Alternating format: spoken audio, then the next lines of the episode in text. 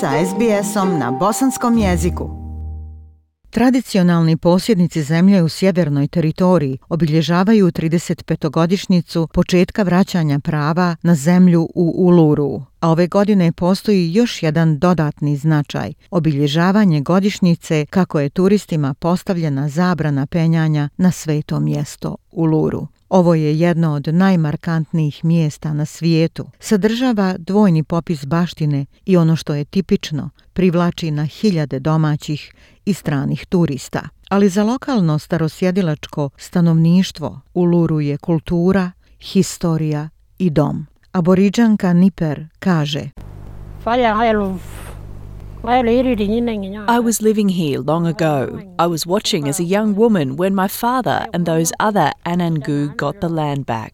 Živjela sam ovdje već dugo. Bila sam mlada žena kada su moj otac i drugi ljudi iz naroda Anangu dobili nazad pravo na zemlju. Anangu, tradicionalni vlasnici zemlje, povratili su pravo na Uluru dvadeset šestog oktobra hiljadu devetsto osamdeset pete. godine. Ali tek prošle godine turistima je zabranjeno da se penju na sveti kamen. Bila je to teško izvojevana pobjeda. Godinama je trajala borba za svetost Ulurua.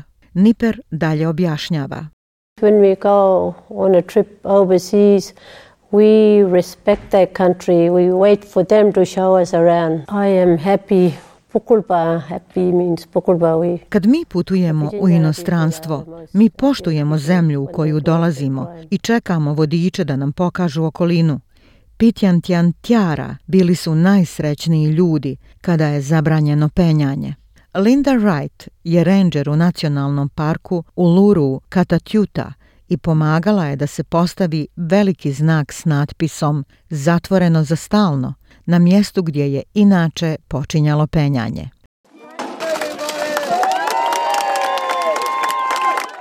Stojeći u podnožju ove najveće monolitne stijene na svijetu, gospođa Wright pokazuje prstom na znak i kaže da će sjećanja na taj moment nositi sa sobom do kraja života. Gospođa Wright kaže: Sydney James, our chairman of the board, and I, we put the sign out that was saying permanently closed.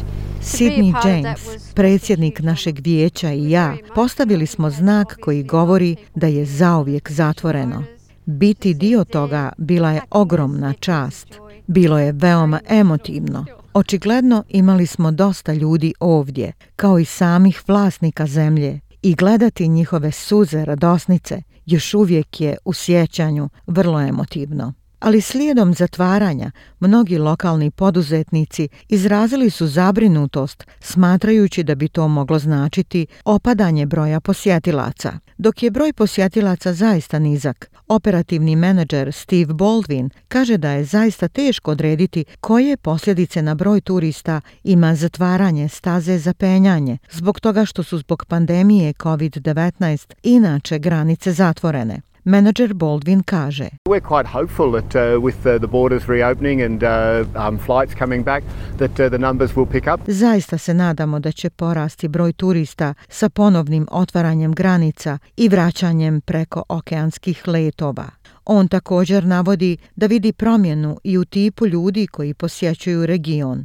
We're actually seeing more people that are uh, coming here to to experience the the natural attributes and and culture. Viđamo sve više ljudi koji dolaze ovdje da bi osjetili istinska svojstva prirode i kulturu. Naša istraživanja pokazuju da kontaktiraju sa tradicionalnim vlasnicima. Oni žele da nauče više o kulturi i imaju mogućnost da to učinu sada.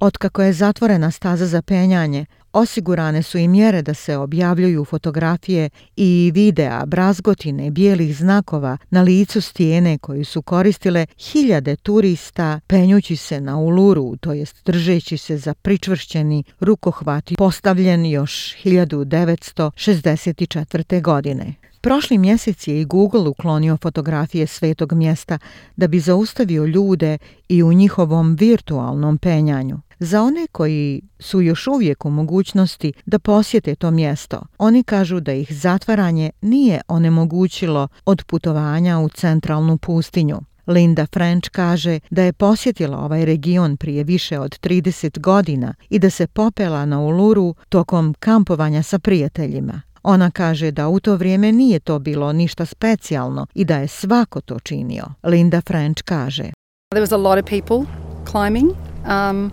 we, I remember walking around the bottom of it and there were Bilo je dosta ljudi koji su se penjali.